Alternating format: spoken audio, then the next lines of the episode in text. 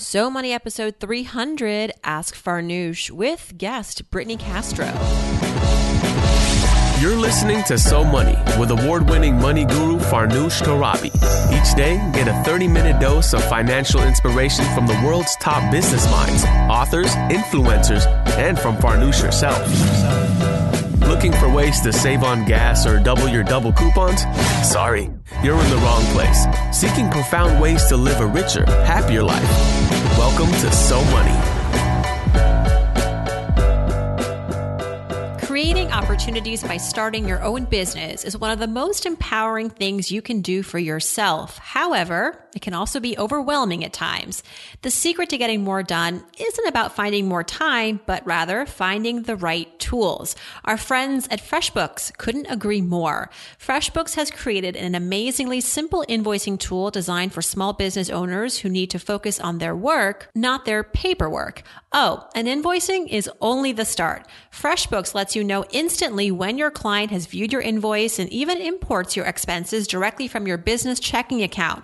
Get ready to say goodbye to searching for receipts when it comes to tax time. If you do have questions, just contact the award winning FreshBooks support team and get help from real live humans. No phone tree, no let me escalate that, just helpful service at the drop of a hat. To try FreshBooks for free for 30 days, just go to freshbooks.com forward slash so money and enter so money in the how did you hear about us section. Welcome back to So Money, everyone. Thanks for joining me. I'm your host, Farnoosh Torabi. Well, ahead of introducing today's wonderful guest, I have to quickly share with you the charity fundraiser and competition that's going to be going on all month here at So Money, the entire month of November, in tandem with a charity fundraiser forward slash competition going on with Joe Saul-Sehy's podcast, Stacking Benjamins. And to tell us all about that, I brought on Joe. And Joe, here you go. What take the mic? You you invited me onto this little fundraiser of yours, and I'm I'm excited, but also a little nervous. Farnoosh, I'm way excited that we're doing this together. You know, uh, we can raise a bunch of money for charity. And I love this at the end of the year with Thanksgiving.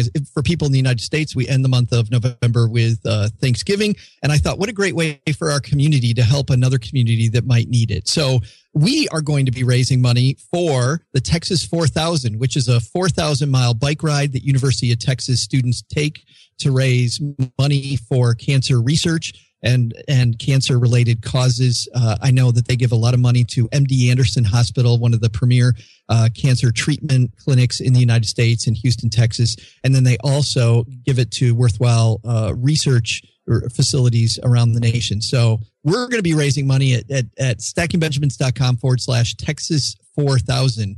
And it's cool because our organization, Farnoosh, has a lot in terms of where the money goes a lot in common with who mm-hmm. you're raising money yes. for. Talk about that for a minute. Well, thank you. That was a nice transition. So uh, I have chosen, our team here at So Money has chosen the largest student run philanthropy in the world, near and dear to my heart as well, because I was a part of this when I was in college. It's the Penn State IFC Panhellenic Dance Marathon. It's affectionately known as THON, and it's a year long effort to raise money and awareness for the fight against pediatric cancer. It's raised over over $125 million for the Four Diamonds Fund at Penn State Hershey Children's Hospital. And next year's Thon 2016 is what we are fundraising for now. And that will be taking place February 19th through the 21st. It's a 46 hour dance marathon. I did it and I survived. It was uh, life altering, uh, but of course, it's for an amazing, tremendous, and important cause. Thon.org forward slash so money. Thon.org forward slash so money is where you can go to contribute. I know it's high season for canning, and this is a way to join in on the fun. Anything you can do, know that it will be well spent. Over 95% of funds go to the families. That's so great. And the rider that we're writing for, uh, who's writing in the Texas 4000, her name is Shelby Schreiber her father was a single dad raising her Farnoosh. And when she was in high school, he started feeling bad, went to the doctor. It turned out he had terminal cancer and he passed away when she was just in high school. Mm. So here she is without a dad. And now she decided she's going to ride this 4,000 mile bike ride in honor of him. And they spend no money on the bike ride. Uh, all the food along the way, all the housing along the way is donated. So I love these organizations, yeah. but stackingbenjamins.com forward slash Texas 4000. And, and I hope together we can raise a lot of money. I think we will. Thanks, Joe. Thank you. Welcome back to So Money, everyone. Another Friday edition, Black Friday edition of Ask Farnoosh. And joining me, I couldn't think of anybody more fun to celebrate, to ring in the unofficial kickoff to the shopping season. What am I saying? Black Friday is stay home, people. I hope you're listening to this in your PJs at home, not when you're at the mall. But anyway, it is Black Friday. It is a tradition, a retail tradition. And I will be the first to admit that I have fallen for the sales in the past. And I'm going to ask my guest, Brittany Castro to come on out, come on down, Brittany. I welcome, will. It's like welcome, right welcome here. to So Money. Thank what's, you. What's your Black Friday tradition?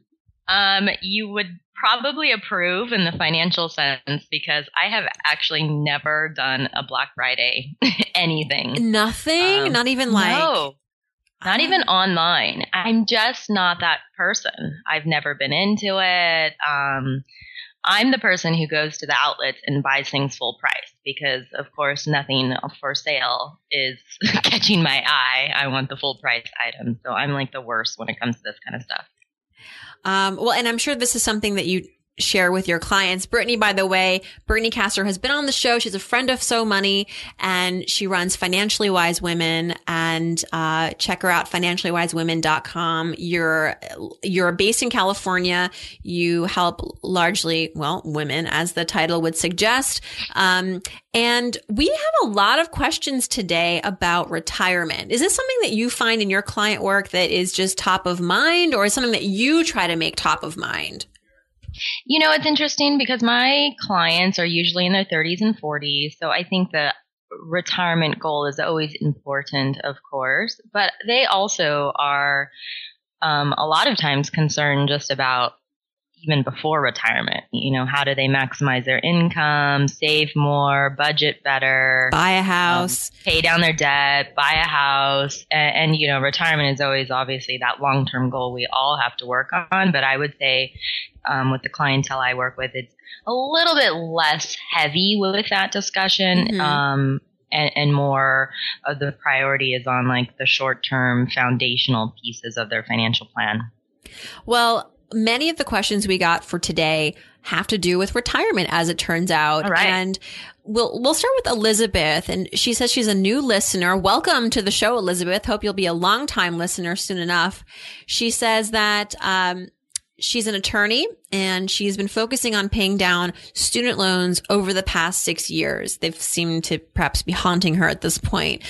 Uh, she says she's going to be getting a year on bonus soon and trying to decide how to best utilize it. She asks, should I live off my bonus and try to increase my 401k contributions this year and next?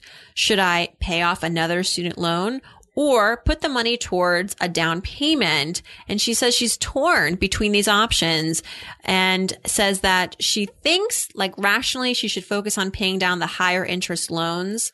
Um, since, uh, her remaining loans are between 2.12 and three and a three quarters percentage interest rate. She wants to buy a house next year though, and she knows interest rates are going up and she right now puts about 12% of her income into her 401k. What do we think? Well, I, I don't think that this bonus should go towards just one thing. I don't know how much of a bonus it is. It sounds like it's enough where she's got some money to play with here. I would say try to put a little bit more towards the student loans and save for the house.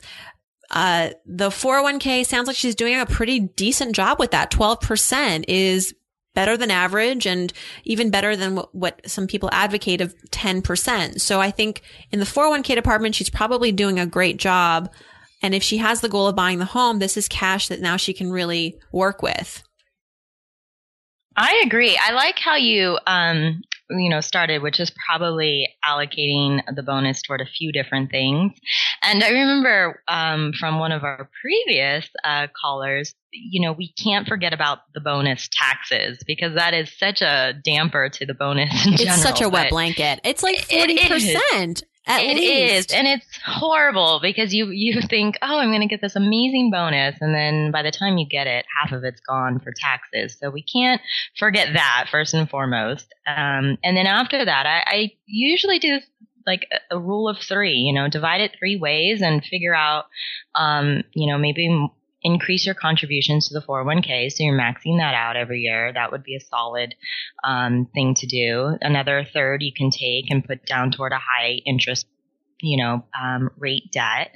And then the other third you can put toward your home fund um, whether that's like in some sort of high yield savings account or if it's like you know just something like that like a money market. So that way you're a little bit um, giving a little bit to each goal. But obviously if you're more focused on that home in the next six months or something, you might decide to put more of it toward the home goal to really get your down payment down. So it, again, it's kind of dependent on where you are with these goals, but the rule of three is pretty good to Yeah. follow. And, and I will just say that if your goal is to buy a home, one of the considerations of that the banks will want to make is, you know, how, what's your, uh, debt to credit ratio? What is your, basically your, you know, how much money do you have in the bank? And like, I think if you can pay down those loans even more be, be, before you apply for a mortgage, that will put you in a better position to then earn the better interest rate and qualify for a better, better financing. Okay, Dylan says, Hey Farnoosh, listen to your show daily. I'm 31. I live in San Francisco. I make $40,000 a year, which is my highest salary I've earned to date. I have no debt, no car payments, no kids. It's taken blood, sweat, and tears to save 35,000 in cash. Wow. That's impressive. And 20,000 in my 401k. While I'm proud of my accomplishments, I can't help but feel that I'll never have enough to buy a house in my hometown. They go for four to five hundred thousand dollars. I'm in a stable relationship, but we don't mix finances. After a few career changes in my twenties, I've settled on a career that fulfills me and has good earning potential. I want to increase my salary with a promotion in the coming months, but in the meantime, I make $40,000. So aside from saving money like Mr. Money Mustache, who saves like 50% of his income, mm-hmm. who's been on the show, is there anything else I should do to be reaching my goals? I, I don't know. I don't want to burst your bubble, Dylan, but buying a home is one thing. And if you, if that's your goal, I don't want to kill that. But four to five hundred thousand dollars, making forty thousand dollars a year, you can't do that. That's going to be hard. it's going to be well. It's not only going to be hard, but who's going to give you the loan? You know, I don't know of any. Mhm. Hopefully, no bank is going to give you a loan for you know three hundred and fifty thousand dollars because uh, well that's assuming you have a down payment of 50 or so um Mhm. i just think if you want to buy a home you have to maybe lower your expectations. If you want to do it in the near term you're saying your income's going to go up and i i hope it will. If your income doubles in the next couple of years if you get closer to six figures then i think somewhere even not i think 500 is too high even if you're making 100000 a year. Maybe you're looking at 350 400 it's just one of those calculations that the math doesn't lie. And at the end of the day, you still need to eat and you need to put gas in your car. And if you're going to be house rich, cash poor, that's no way to live. So I think you either have to make a ton more money or lower your expectations about the kind of home you can afford. And there are a lot of homes that are way lower than 400,000, but it may mean going out of your target area. I mean, what do you think? This is something that I feel like we're stuck on this principle sometimes of having to be a homeowner, whatever it takes. But sometimes practicality goes out the window. Yes, and uh, you know, there's nothing wrong with renting if that's what you have to do based on your income level and other goals that you have. I think this idea of the American dream to buy a home and do it as soon as possible has really we've seen the results of that. You know, it wasn't too long ago when the housing bubble hit and it devastated people financially. And um, I think we can't ignore the facts that yeah, it would be great to own a home, but renting is not a waste of money if that's what you can afford at this time and it allows you to still live the life and save for your other goals that you're working on. So I agree because if you're looking at a four hundred to five hundred thousand dollar home, even if you get like a 30 year fixed at 5% interest rate, which is, you know, what the kind of calculations you want to run to be conservative, that's, you know, two to 2500 per month in a mortgage just mortgage alone. Wow. So that's not including property taxes, um, maybe H, um, HOA. I don't know if you can get a single family residence for that price in San Francisco. Um, PMI. I mean, the, um, the, so the other there's a lot is- of home costs that you know Right.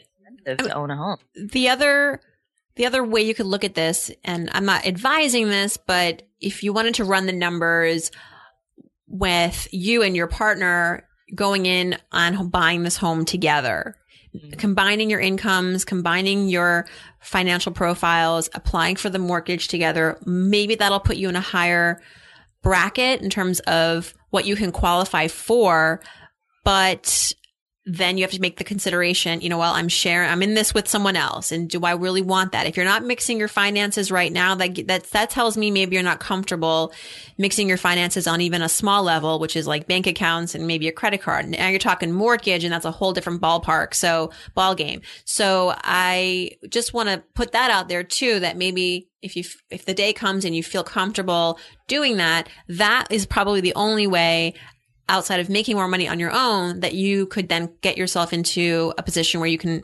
technically be qualifying for homes of that size. But that's a personal question for you to figure out. And I'm not advising that, but that's, I'm trying to figure out how to make this work for you, Dylan. Yeah. I don't want to be a party pooper, but I think that this is, I don't want to, I would, oh, I'd hate for you to buy this home somehow and then end up being miserable because of the payment. I mean, like you just did the math. That's going to be more than his, um, that's more than half of $40,000 a year, $2,500 Yeah. a month. So Yeah. that's like your whole paycheck going to, to, to a, a mortgage. Let's move on and talk about Andrea's question. She says that she and her, again, another 401k question. She and her colleagues, she's speaking on behalf of her, her tribe. She says, my colleagues and I are looking for some 401k rollover guidance. Exclamation point. We've got similar back, we have similar backgrounds. Here's her situation. She has a 401k split into a Roth and a normal 401k, a traditional 401k. Um, she has it from her former employer. Her new employer has a 401k option with this, with Fidelity. Her old one was with Vanguard, but it has fewer options. So she's hesitant to roll it over. Would it make sense to convert the Vanguard account to a Roth IRA and then restart my 401k with the new company? Can I wait and see how the new account performs and decide later? I wasn't sure if there are any rollover time limits. Thanks and keep on rocking. Um, and she says, love this week's wellness oriented interviews. Well, thank you. Last week I had coincidentally a couple of wellness guests and I was, afterwards I was like, oh, did I just do a lot of wellness overload this week? But I guess people liked it. um, so she's a good question. So I think primarily she's, she's not sure. And until she figures out what to do, she wants to know is if, if there's a time limit as far as when she can do the rollover. And I think that, the one thing that she needs to do is just read the fine print. Like said, it depends, right? Like there might be a, a rollover limit in which the 401k then just automatically becomes an IRA. It's happened to me. Has it? Normally, I haven't. I haven't dealt with issues of a time limit on clients' old 401k accounts.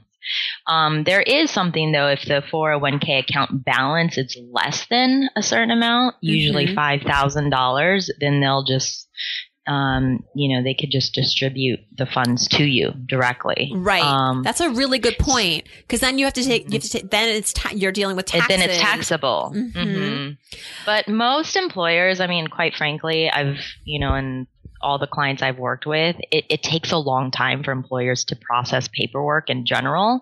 So usually you can, you know, get in there before any of these things actually happen with your decision um, of as to how you want to roll it over. But I've never had a client run into any time limit like they try to do it and now they can't. I mean, it's your money. You just have to be aware that it is really wise when you leave a company to roll it over so you don't forget about it. You don't, um, you know, stop managing it appropriately. And um, then you just can roll it into an IRA or something um, where you can monitor and keep the investments healthy moving forward. I think she's also concerned about the new 401k not having as many bells and whistles. And so is that something to consider too? I mean, maybe the grass isn't greener over at your new employer as far as the 401k goes. So you're better off perhaps just keeping the money where it is Although I know there's advantages to just having everything under one roof. So where do you, how do you reconcile that?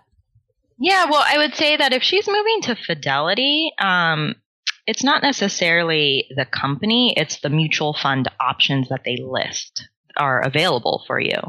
So, um, you know, if the new company is using Fidelity for their 401k provider, they might have a list of, I don't know, 10 to 20 mutual fund options that you could choose from. And you might think, oh, these aren't the best mutual funds. So therefore, it would be better for me to roll that old Vanguard 401k into a Vanguard IRA or an IRA at some other institution. You can even do an IRA at Fidelity and just have the kind of like the mutual fund and investment universe opened up to you because anytime you have an IRA, you just have that many more options available to you. It's not like a limited um, investment lineup that a 401k plan does. So if you're, you know, feeling that way, then by all means, I would say it's you know it's the same kind of paperwork whether you roll it into your 401k or roll it into an IRA. It might be one extra step to do the IRA, but that way you feel good, and then you, like she, I think she mentioned, you can see how are they doing over time, and if a year from now you're like, you know what, it's worth it. I'll just con- I just want to consolidate it to make it even easier. You can do that at that point. So um, good advice, yeah, and hopefully this is she'll be sending this back to her committee uh, yeah, I like she has a committee. You know, that's great though because a lot of people do these little investment clubs or financial clubs. I think it's it's such a great, great, idea. Well, thanks uh, for clarifying that. Okay, let's move on now to Rebecca. She says, "Hey, Farnoosh," and now she's going to brag about me. So I'm going to sound like a total, uh, like narcissist, but I'm going to just say what she said. She said, first off, I have to tell you how much I love your podcast. It makes my morning drive in, in so much more enjoyable. I love that you are so relatable and positive in your tone. Well, thanks, Rebecca. Thanks for mm. being so positive in your tone. That made my day. Her question is, I have been thinking about starting my own business. All right. I like this question already. The more I learn about entrepreneurship, the more it appeals to me. I'm 25, a new mom, and my husband and I would like to start something together, but we don't know what yet. Any tips on finding a business idea? Also, do you have any resources to help us take sound first steps? Thank you so much for your help and inspiration. She's all the way from Ottawa too, Ontario. Well, I'm I'm internationally famous. I'm I'm huge all in Ottawa. Right. I Thanks, love Rebecca. that. You know, I remember I did a lot of interviews back in the day for a column in Entrepreneur magazine. I was a columnist for Entrepreneur magazine and I, my part of my job was to just interview a lot of small business owners and startup experts. And I think the biggest takeaway that relates to your question as far as how do I get my big idea is to two things. I think look at your own life and see what's needed. What do you need? That you don't think there's a solution for out there. And you mentioned you're a mom, you're married, you're young, a lot, very relatable. So you are a very, a very good target market. And so you start with your own personal issues, um, comp, you know, problems or hangups and then discover what you might do to solve that. And then the next step is to look at, see if, if it's not just you. In fact, maybe there is a market for this. And a lot of times successful businesses stem from the business owners, the, the founders recognizing uh, a hole in their own lives that they wanted to fill. And whether it's a widget or a service or a website, that's to be determined. But, you know, I think self reflection is the first step. And um, just keep a notebook, you know, of things that, or in your phone or however you want to document it, you and your husband. Um, and, and that's a good, I think, foundation. It doesn't work for everybody, but I think it has worked enough times where it's, it's a good strategy. How about you? I mean, you are a business owner uh, Brittany, you know, you identified a need within a bigger market, which is financial services, but you really identified a niche. And I have to think that it was a personal journey. It was. I, I loved your advice. Um, it, it was because for me, I w- had been in the industry um, about five years and I was, you know, 22 years old when I started. So being a young woman in the finance industry, I just saw, whoa, this is definitely an interesting environment I'm in. I was a rare breed, and um, I would just talk with a lot of women clients. Um, even if it was the couples I would work work with and they would just relate to me on a whole different level about money and it, it, would always be interesting because we'd be in meetings i had a you know senior partner who was a male and at the end of the meeting the woman would just kind of ask me questions like am i going to be okay or you know is this all going to work and she, she just you know it was kind of that um, process over and over again where the women just wanted to be reassured that the plan or whatever they were doing with their money would ultimately um, help them continue to live their lives and reach their goals. So I saw the need, and just being a woman myself, I said, you know, I think it's it would be amazing if I could just create a different model to help clients, especially women who are smart and savvy, understand money, but without all that pressure or, you know, guilt or shame for not knowing up until this point. Um, so that was kind of my journey into entrepreneurship and starting my own firm, Financially Wise Women. And what you just told me is a really compelling story. And I think for all entrepreneurs these days, especially in the world of Facebook and sharing and social media and this, everything is so transparent that it's not even so much about having a unique idea, but having a unique story to getting to that idea that's going to attract your customers and your user base. Because ultimately what makes me want to buy from one person over the other, sometimes it comes down to, I just like the other person who brought that product to market. I believe more in their mission and in their story. So it's how you package it and, sh- and share your journey to bringing that product service to the world. So don't be discouraged if you do take my advice and you realize, oh, I have this great idea because I have this problem that no one's solving. You research it and you're like, oh, there's three other companies that are doing this. Don't let that be your stop sign, but rather maybe just an encouraging sign that there is a market for this. Now it's just your job to differentiate yourself.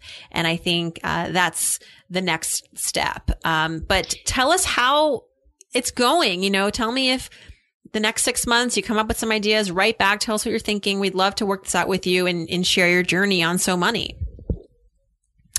Uh, let's see here. We've got, and you were going to say something. I cut you off, Brittany. I think I heard you. I heard you go to oh, say something. Well, I was just going to say one more thing on the financial front when you start a business because it is very exciting to create an idea and start a business. But you know, being a business owner myself, it is also challenging to, um, you know, be able to run your business in a way that is efficient for you and the personal goals that you have for yourself financially. So I, I would just say if you're a business owner or someone aspiring to launch a business, um, do some homework and get clear about how much money you need every month to support the lifestyle you want to live. Um, and, and, this could just be a simple income calculation, maybe based on the amount you're making today. That's a comfortable amount, um, and you want to replicate that if you you know launched a business. But I, I would just say really be clear about the financial part too, because I do work with a lot of entrepreneurs and business owners. And look, you you're dealing with a lot already as a business owner. So the more clear you can be about how much money do you need every every month and every year from this business to make it profitable to you as well, you know, that pays you enough so you can sustain your life, fund your goals. I think th- that kind of clarity will help you get to that income level sooner. Um, and if you, you know, are going to launch full full force into a business, then you're going to want to also say, okay, if I need $3,000 every month to live my life, am I going to have that in a savings account, you know, for the first year or two years until this business is profitable? Or am I going to, you know, take out some sort of loan? Like, what's the game plan right. for those initial months or years? Because you don't always start a business and make money from day one. I mean, usually it takes a few yeah. years actually turn your business into something that's profitable and you're making the income level you want. So, you know, also just think through those, not to scare you. Don't quit your, means, just don't quit your day job. just, you know, think through it because honestly, um, businesses, I think I, I don't have kids yet, but it, like maybe having a kid, they just take a lot of money and, um, yeah, you have to be patient. We're going to wrap here with a question from Samantha who says her sister, her stepsister is graduating high school this year. She just got a $16,000 academic scholarship to a $30,000 a year school with room and board. Great. Wondering if you have any advice on how to find other scholarships. The best guidance from her guidance counselor was to Google it. oh my gosh. If I got pages to tell people to Google things, that would have that'd be a nice job. Um, GTF. Yeah. Um, she goes, I know I'm projecting here, but I don't want her to make the same mistakes that I did. Thank you. Yeah. Google can be a really uh, I mean, in some ways, I love Google. I mean, I Google everything, of course, but I don't use it as my trusted advisor, especially for things that are scholarships that can be sensitive because there are scams out there. You know, people that have fake websites protesting, uh, that they're going to give you all this money and you just have to give them your name, number, and credit card information. And people fall for these traps.